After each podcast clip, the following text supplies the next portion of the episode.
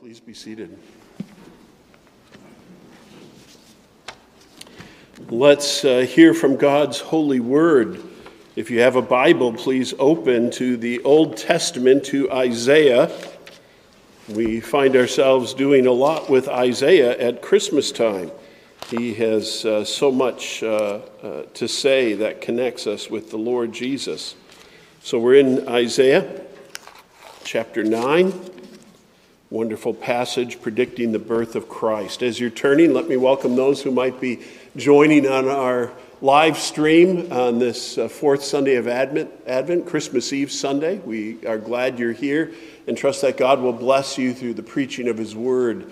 And we encourage you to join with us uh, in future Sundays. Our text is really verse 3, which mentions joy. That's what we're going to pick out from this passage, but we'll put it in context because it's very important to see it uh, with all the other things around it. So here is Isaiah 9, the first uh, six verses. But there will be no gloom for her, her who was in anguish. In the former time, he brought into contempt the land of Zebulun and the land of Naphtali. But in the latter time, he has made glorious the way of the sea, the land beyond Jordan, Galilee of the nations. The people who walk in darkness have seen a great light. On those who dwelt in a land of deep darkness, on them has light shone. You have multiplied the nation. You have increased its joy. They rejoice before you, as with joy at the harvest as they are glad when they divide the spoil.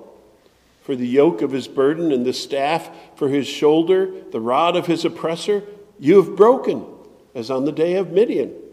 For every boot of, trampling, of the trampling warrior in battle tumult, and every garment rolled in blood will be burned as fuel for the fire.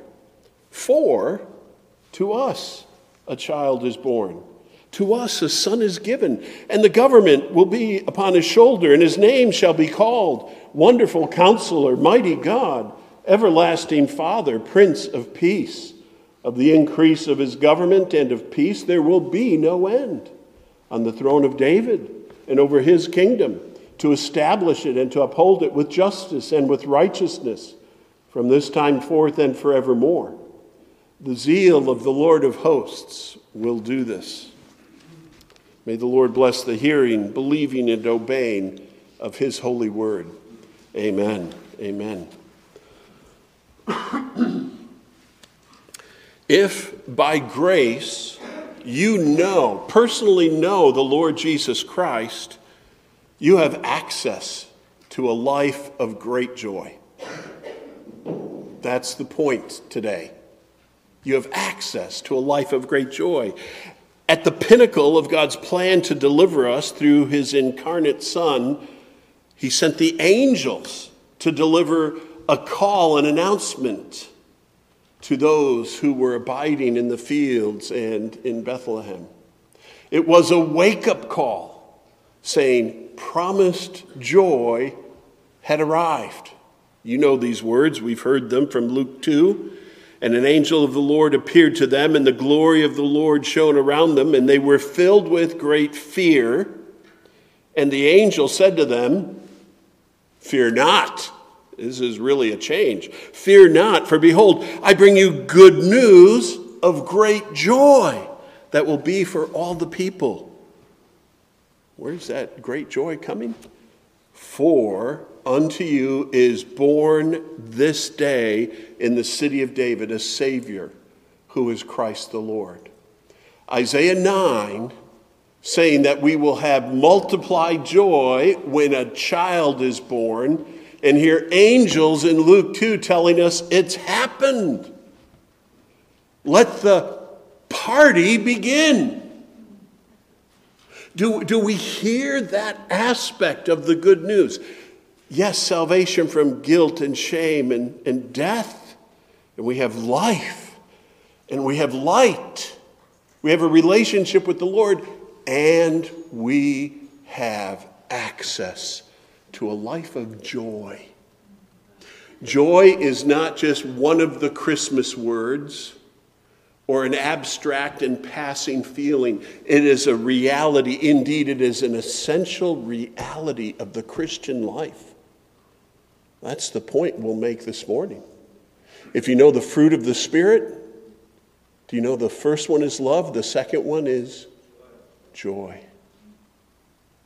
My friends, we're not here just to cheer you up. This is not a Christmas pep talk. What I aim to do this morning for you and anyone listening online is to show you in the scriptures that our God provides deliverance, not just from sin and death and gloom and despair, but He brings us into a life of liberty in Christ and of joy.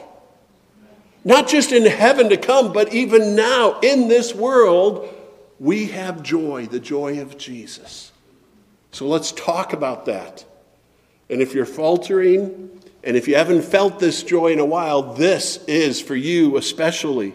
Because if you're not experiencing this joy, you don't know all that God has done for us in Jesus Christ. You need to know that and then believe that and live in its light. Because Jesus came to deliver us and bring us joy. Let's start with this first heading. You might see in the sermon outline I provide the promise of joy. This is setting the stage. Uh, first, we see that life was largely lived without joy in this broken world. Adam and Eve got kicked out of the Garden of Eden. Boy, they had it good for a while. Then they sinned and rebelled, and, and they, they went into a life of hardship, the consequences of our sin. Yes, God gave hope. God guided people. Men and women and boys and girls walked by faith. They knew that God would help. God was helping them, guiding them. But largely in this fallen world, it was a world of despair. There was the loss of hope by and large. And we know the history of the Old Testament, God's people were few, and most of the world was lost. Three words describe the world without a relationship with God alienation, guilt, and misery. Yeah, those are preacher words, perhaps, but they describe certain realities, and I'm sure you've tasted a little bit of each of them. Maybe it's been a while. Alienation, alienated from God. We have no relationship with our Maker. We're groping about. We don't know the meaning of life or know if God is there for us.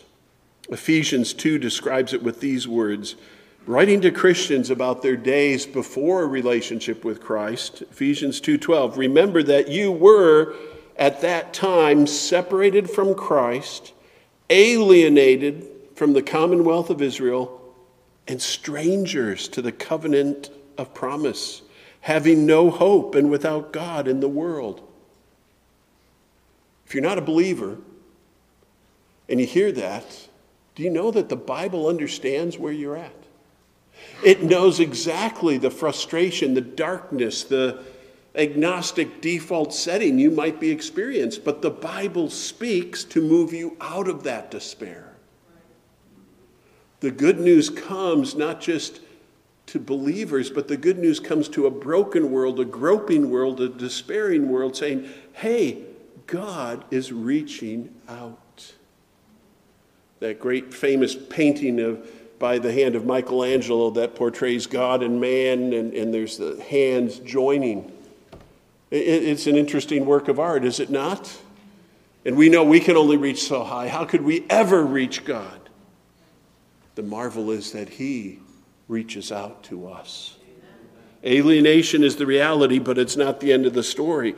Alienation, guilt over sin, and misery that follows the results of all those experiences that's life in a broken world without God, without joy. But into the midst of this world, Isaiah 9, verse 2, one of my favorite verses in the Bible, the people who walked in darkness have seen a great light. Growing up, I had a I wanted a basement, I wanted a bedroom of my own as a teenager. I had a brother, and we had to share the room, bunk beds squeezed into a tiny room. There were no other rooms in our house.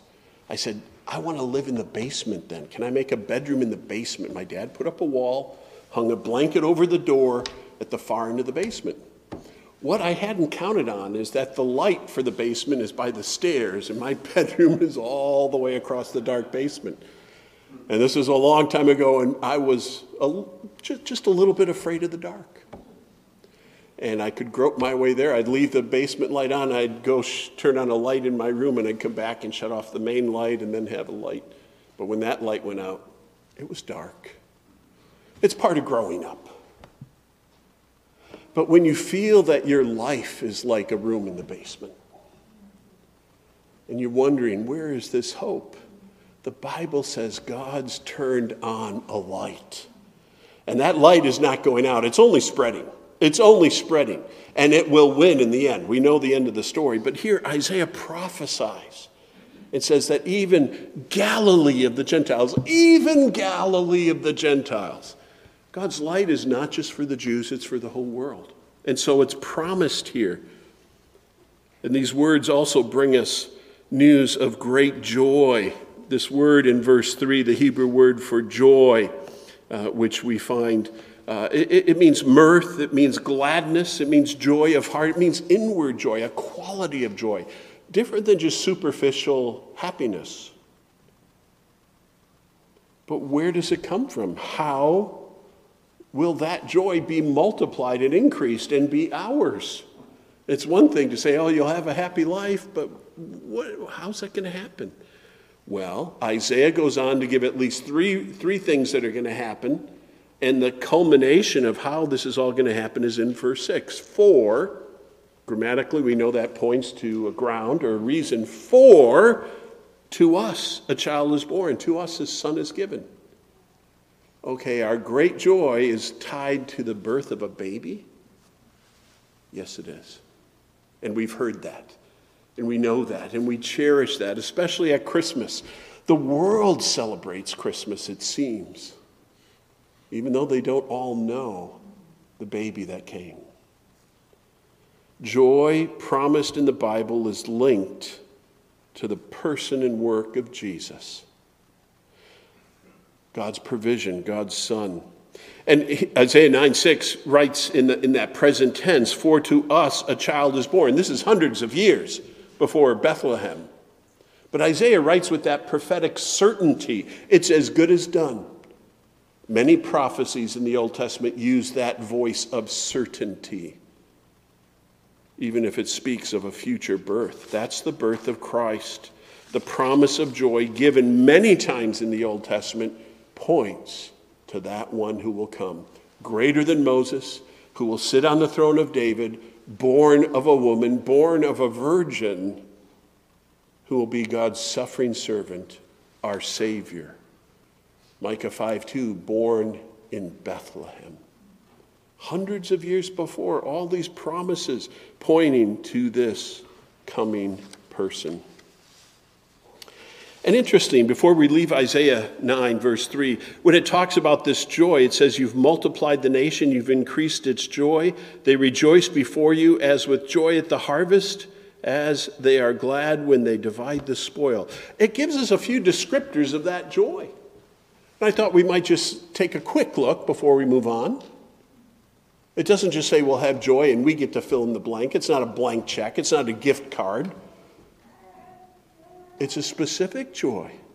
And it's connected with God's plans for the earth. Maybe you didn't see that. Let's take a look. It uses two images in parable a nation multiplied and joy increased and then they say, as with joy at the harvest and dividing the spoil.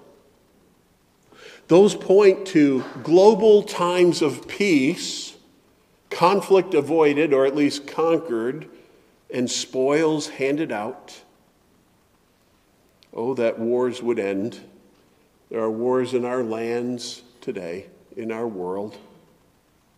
But it also says, as with joy at the harvest when, when the labors and the efforts and the elements have all conspired and there is a harvest to be had, there's joy. You've reached that stage and that season. That's the kind of joy that will be multiplied. Notice it's not only the joy is increased, the nation is multiplied and enlarged. And it doesn't use the word Israel here. Remember Isaiah's context? There had been captivity. Israel comes back from captivity. It's just a remnant. That, boys and girls, remnant means a really tiny group. They come back. But this promise is connected with the increase of the nation, the people. That is looking ahead to God's gospel good news going global and including the Gentiles. Even from the beginning, God's plan has been to bless the earth through Abraham and Abraham's offspring. Through you, all the nations of the world shall be blessed. Jesus didn't just come for the Jewish people, he came for believers from every tribe and tongue. And when we see that not only the nation is enlarged, the joy is increased, there's a manifold dimension. As Keil and Delitzsch tell us, the two Hebrew verbs work together and the joy is exponential. Joy is second because joy is going to be a dominant characteristic of this work of God. You'll know when this child has come and when the people are enlarged, you'll see gatherings, and joy will describe these spirit filled Christians from every tribe and tongue. It's going to be multiplied in manifold joy. What promises were given? You see, God glorifies himself by reversing our suffering and misery. He comes to redeem us. And do you realize this? He aims to provide us with great joy in the process. It's not like the dad going to the local jail to bail out a teenager who got arrested and got traffic tickets. He pays the bail, he comes home, and he's upset. God doesn't just bail us out, He pardons us. He restores the relationship. He gives us His Spirit and His Son and Himself. And He adopts us and gives us joy. That qualitative element that transforms all of life. That's what our God does. And this promise, by the way, we're talking about the promise, and it's not just given in the Old Testament, but even just before the birth of Jesus in the New Testament. Turn with me to Luke chapter 1, because we'll be in the New Testament now. Luke chapter 1 and verse 12. That's pretty early on in the Gospel of Luke, isn't it? This promise of joy in a certain form. Before Jesus, uh, before the scriptures tell us about the angel coming to uh, uh, um, Mary, well, Mary, the angel comes to Mary, then Mary visits Elizabeth. But uh, even as John the Baptist is working here, in Luke 1, verse 12, The birth of John the Baptist is foretold. And Zechariah was troubled when he saw this angel, and, he, and fear fell upon him. But the angel said to him, Do not be afraid, Zechariah, for your prayer has been heard, and your wife Elizabeth will bear you a son, and you shall call his name John. That's John the Baptist is coming. And you will have great joy and gladness, and many will rejoice at his birth. But this isn't the Messiah yet for he will be great before the Lord.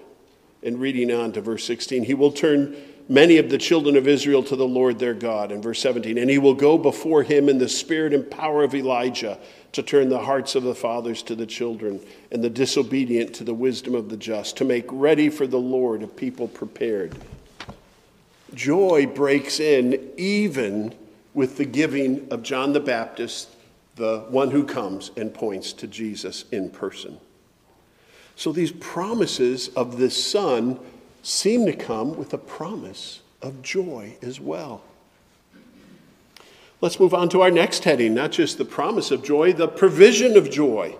That's when Jesus is born. That's when Jesus finally comes.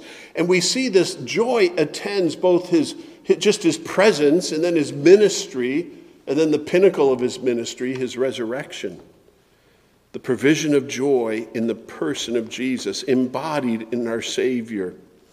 Hope you're still in Luke chapter 1. We're going to take a look at verse 44 and following. We'll start in 41. Because when pregnant Mary visits cousin Elizabeth, the one who would bear John the Baptist, we have this interesting little encounter. We'll read this one now Luke 1, beginning in verse 41. And when Elizabeth heard the greeting of Mary, the baby, John the Baptist, leapt in her womb. And Elizabeth was filled with the Holy Spirit. And she exclaimed with a loud cry, Blessed are you among women, and blessed is the fruit of your womb. That's Jesus. And why is this granted to me that the mother of my Lord should come to me? For behold, Elizabeth is explaining this. Behold, when the sound of your greeting came to my ears, the baby in my womb leapt for joy. And blessed is she who believed that there would be a fulfillment of what was spoken to her from the Lord. Let's not miss what happens when Jesus comes close. In proximity to Jesus, joy can be found.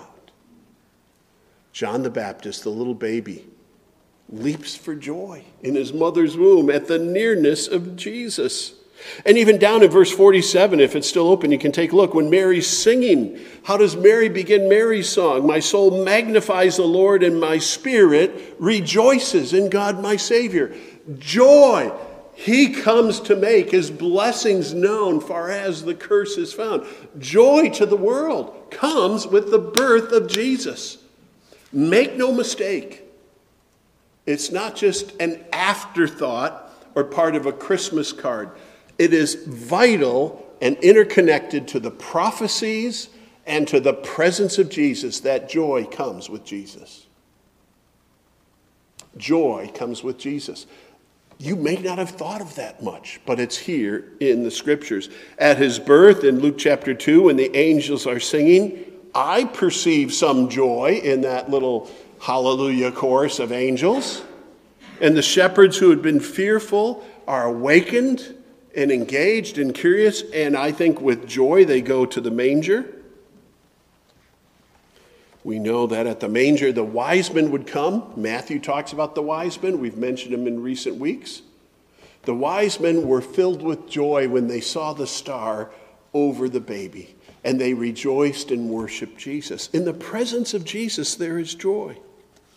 Or even in uh, Luke chapter 2, our Advent candle lighting referenced Simeon and his words. Later in Luke chapter 2 and 24 and following, uh, there was a man in Jerusalem whose name was Simeon. This man was righteous and devout, waiting for the consolation of Israel.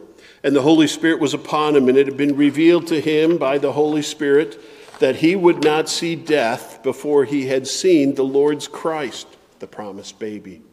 And he came in the Spirit to the temple, and when the parents brought in the child Jesus to do for him according to the custom of the law, he took him in his arms and blessed him and said, I'm sure with tears of joy, Lord, now you are letting your servant depart in peace according to your word, for my eyes have seen your salvation, that you have prepared in the presence of all peoples a light for revelation to the Gentiles and for the glory of your people Israel. With the birth of Jesus come reactions of joy. Before the baby had taught or displayed his godly power or the plan of salvation, it's that in- integral to the person of Jesus, the presence of Jesus this coming of joy. In the ministry of Jesus, uh, we're just taking a very cursory look, so I can't cover the whole ministry of Jesus even in a subpoint. But if you know, let me just throw out a few things. One of his parables, the shortest parable, perhaps, Matthew 13 44, says this The kingdom of heaven is like a treasure hidden in a field, which a man found, ooh, and covered up. Then, in his joy, he goes and sells all that he has and buys the field. That's a great little parable. When you find Jesus, says the parable, you do you give all that you have to have Jesus. He's your all. He's the pearl of great price. That old TV show, Let's Make a Deal. You've got money in your hand or something and you want the bigger box or do you want the bigger curtain and are you going to make a deal? And, and, you know sometimes they'd pull back the curtain and there'd be a donkey a zonk. You don't always know what you're getting in the deal but when you come to jesus there and your eyes are open to behold the son of god who comes to bring salvation and joy there's nothing held back. You give yourself completely to him that ministry moment when Jesus taught. He was teaching disciples who were listening to him. And I wonder if they all just shared that moment of joy. Lord, we've left everything to follow you, they said on another occasion. Is that your testimony as a Christian? Is Jesus Christ worth more than everything? To you? I hope so. Test your heart. You shall have no other gods besides him. He loves you so. Well, also in the ministry of Jesus, in Luke's record of the Beatitudes, in Luke chapter 6, uh, one of the blessings is this Blessed are you, disciples, when people hate you. Hang on, he continues. Blessed are you when people hate you and when they exclude you and revile you and spurn your name as evil on account of the Son of Man. So you've been faithful. Jesus says, Rejoice in that day and leap for joy, for behold, your reward is great in heaven, for so their fathers did to the prophets. Jesus taught what it meant to follow him. And if you're following him and get mistreated from the world and they scorn you and you get a bad name by the world and all these horrible things happen, Jesus says, Oh, better luck next time. No. Jesus says you can still be joyful in that moment because you're my disciple and you're faithful. If you're a Christian and you know God through Jesus Christ, you have access to great joy that transcends your circumstances and it transcends the, the accolades of the people who know you. Do we understand that's what it means to be a Christian, to have Jesus? You have access to joy that the world doesn't know, that perhaps family members don't know or understand. You have it all. You have it all. Jesus taught a couple of things in John's gospel that I want to mention. John 15, a precious chapter about abiding, the branches in the vine. In verse 11, Jesus says, These things, clinging to him, these things I've spoken to you, that my joy may be in you, and that your joy may be full. That your joy would go viral that your joy would runneth over, that your joy would knock you off your feet. That's what Jesus says to his disciples. You're with me? Well, I've told you these things, John 15, 11, so that my joy may be in you. What, what is Jesus' joy? We'll get to that. But it would be in us and in us to the full. Never think that following Christ is drudgery or mere duty. It is a delight. Let the love of Jesus show you that. And Jesus didn't wait just for us to figure that out. In John 17, Jesus brings it up in prayer. John 17, the longest prayer of Jesus recorded in the Bible. Jesus praying to God the Father, which is a fantastic thing for us to see the, the Trinity, God the Son speaking to God the Father. And what does he mention in the midst of that prayer? He prays for those of us who would believe later on without seeing. But in John 17, 13, he says this But now I am coming to you, and these things I speak in the world, that they may have my joy fulfilled in themselves.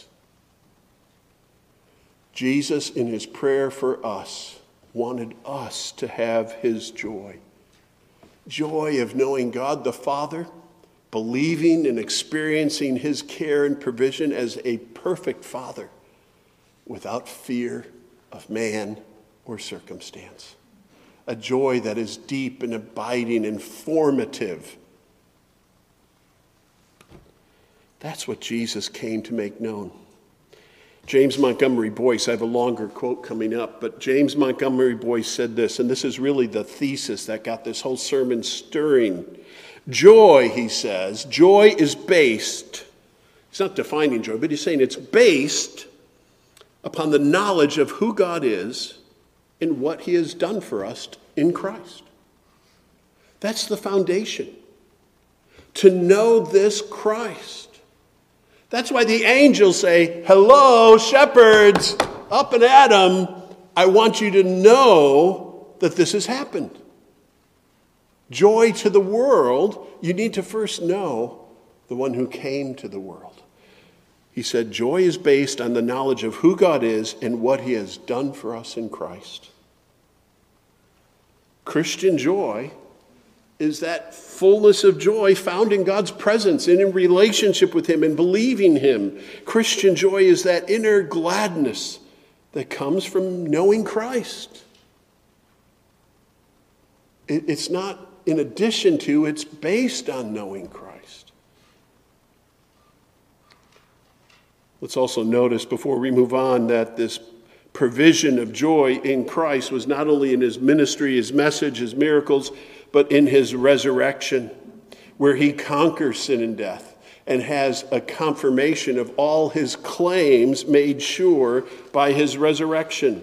How do we know Jesus was telling the truth about himself? That he could give us eternal life and all those things he promised. That was a lot of promising. Unlike some of the coupons we get, we get to the store, oh, that doesn't apply to the good stuff you want to buy. That only applies to that stuff. Jesus, there is no fine print. He spoke the truth, he offers salvation, he offers joy, and at the resurrection, God affirms that message, confirms, and welcomes the sacrifice of Jesus. Notice at the resurrection of Jesus that we won't turn to all the passages. The disciples run to the tomb. They run with hope and expectancy and with joy, I would think. In the upper room, where Jesus, newly risen from the grave, later that day appears in the upper room, and the disciples are there. Thomas isn't there the first time, he appears later, and Thomas is there. Part of their reaction is recorded in Luke 24, verse 41. Verse 40. And when he had said this, he showed them his hands and his feet. And while they still disbelieved for joy and were marveling, he said to them, Have you anything to eat? He confirms to them the resurrection. And, and they're trying to get their hands around it, but part of their experience was joy. Can this really be true? This is amazing. At the ascension into heaven, when Jesus goes up into heaven. Luke 24, verses 50 and following. It says, He led them out as far as Bethany, and lifting up his hands, he blessed them. While he blessed them, he parted from them and was carried up into heaven. And they worshiped him and returned to Jerusalem with great joy. Yes, Lord, we'll miss you. But they had that joy because God had promised the presence of his Holy Spirit. They knew it was true the resurrection and ascension of Jesus, connected with joy. I hope we see it.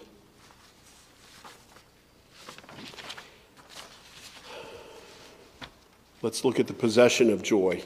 The possession of joy. We'll bring it home with this final heading Christian joy. First, we need to know it has a distinct nature. It has a distinct nature. I've been hinting at that as we've gone along. There's a big difference between happiness and joy in the world. The first clue was back at Hebrews 9, verse 3, where it talked about they rejoice before you. Their joy is multiplied, and it's a joy in the presence of God because it's a Godward joy. It's a holy joy. Right? But James Boice says this this is the fuller quote that I alluded to before. He said, Joy is the virtue that corresponds in the Christian life to happiness in the world. On the surface, they seem related, but happiness is dependent upon circumstances. When fortunate circumstances are removed, the happiness is removed with them. Well, joy is different. Joy is based on the knowledge of who God is and what he has done for us in Christ. And that never changes. Joy and happiness are different. The distinct nature of Christian joy. J. Packer says joy is a condition that is experienced, but it's more than a feeling. It's primarily a state of mind, a state of belief. John 17, Jesus had prayed that my joy would be fulfilled in them. The joy of Jesus, not just that they'd be happy like the world is happy. No, Jesus knew what it was like to have the Father's care. And he wanted them to have joy in the Father's love and care as well. That's the distinction of the Christian joy. Or, as John Piper puts it, to distinguish it, listen to this the joy that Jesus came to bring is from outside this world. There we go.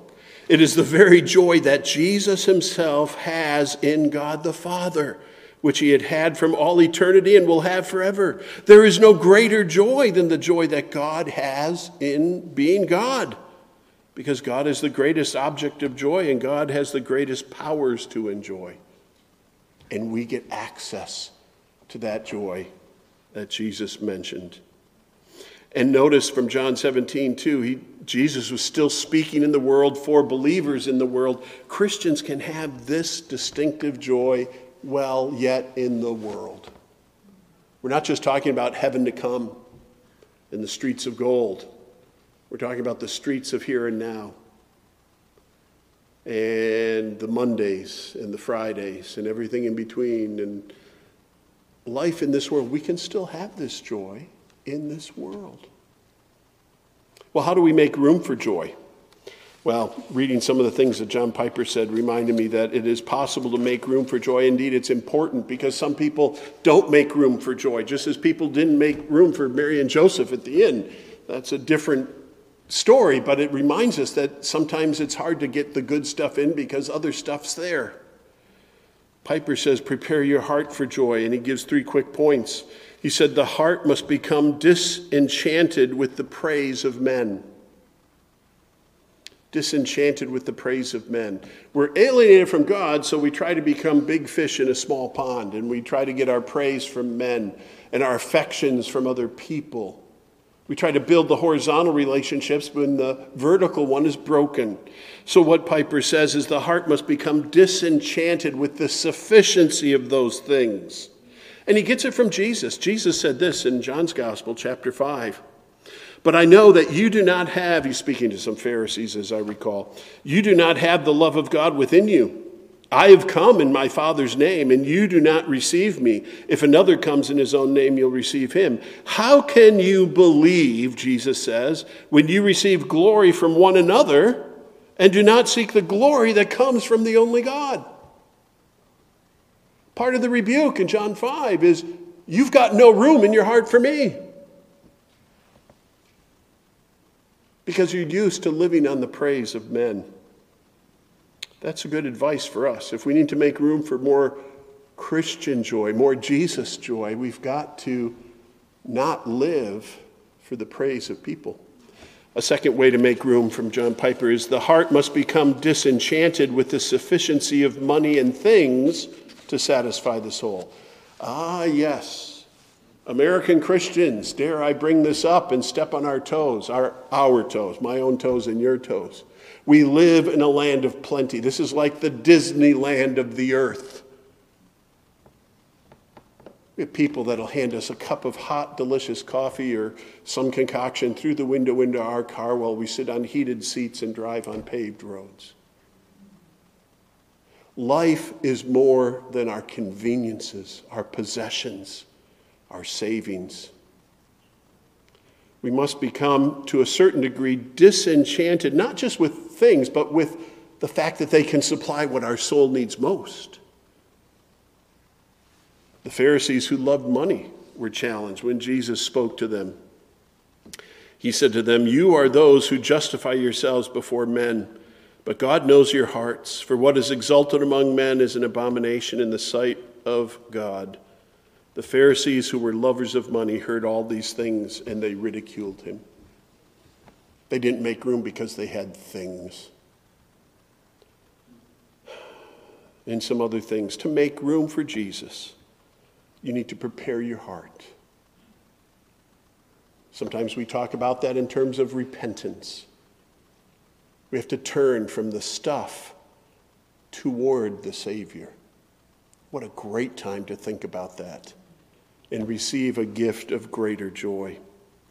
And I should also mention, finally, how do you maintain this joy? You need to make room for it. How do you maintain it? Well, you need to know it's a vital, ongoing mark of the Christian. So if you're a Christian and you're maintaining your Christian relationship, the joy will be there. And if the joy isn't present in your life, by and large, there's a problem with your walk as a Christian. I'm not saying that Christians never get depressed, Christians never get discouraged or have dry seasons. Those are all true things. But in your Christian walk, if you profess to know the Lord Jesus Christ, joy should be a part of your regular experience. Because joy is based on a knowledge of who God is, that doesn't change, and what Christ has done, that doesn't change. You should have joy. That inner gladness, that satisfaction in transcendent truth and our God. So you maintain it. Augustine said the Christian should be an alleluia from head to foot. Interesting. I, I can't believe. I don't have the source, but he said that. And I said, that's pretty good. Our joy is a great joy, but it can go to sleep. It can get eclipsed. It can get crowded out, get the elbow. So we need to focus on who God is and what Christ has done. We need to hear, perhaps memorize passages like Romans 5. When you get to Romans 5 11, more than that, we also rejoice in God through our Lord Jesus Christ, through whom we have now received reconciliation. When you ponder through the scriptures who God is and what he has done, the joy will be renewed. One of the consequences and benefits of reading your Bible and praying and doing all those acts of devotion is that your joy will be healthier. Do you feel better after a nice walk outside? Walk with the Spirit, walk in the Word of God, and be infused with truth that will lay a foundation for Christian joy. Maintain your joy. You need to hear Romans 5. You need to obey Rome, excuse me, obey Philippians 4 4. Some of you know it. Rejoice in the Lord always. Again, I say rejoice. That's an imperative. That's a command to Christians to get yourself focused on Christ. We can't always command our feelings. You can feel sad. But we have a command to take our feelings and our mind's attention and our heart's affections and put them in the Lord and pursue joy. We ought to pursue it. That's what the command is there for. Christians aren't those who ignore the hard things of life, but we want to see them transformed by obeying God's word. James Montgomery Boice was quoting another scholar when he talked about this phrase, joy be, joy be with you, which is often a Christian greeting. Joy be with you rings triumphantly through the pages of the New Testament. There is no virtue in the Christian life which is not made radiant with joy. There is no circumstance, no occasion which is not illuminated with joy. A joyless life is not a Christian life, for joy is one constant in the recipe for Christian living. Amen to that. The promise of joy the provision of joy, the possession of joy. That's made possible by what we're celebrating when we celebrate the incarnation. As a closing word, I would just repeat Hark, the herald angels. They've spoken, they've announced the good news. This preacher's done his part. You can read the Bible for yourself. The joy is there for the taking and opening and experiencing based on who God is and what He has done in Christ. Have joy and share it with others. Let's pray. Heavenly Father, we thank you for the truth of your word, the promises and the fulfillment, all these things which converge at the incarnation. Uh, help us to understand these things and be careful readers of our Bible and never gloss over the occasions of joy, the connections to joy. But may we live transformed lives in this broken world and so be salt and light and beacons of hope to others. Father, increase our joy, for you are good and you have done great things. We pray in Jesus' name. Amen.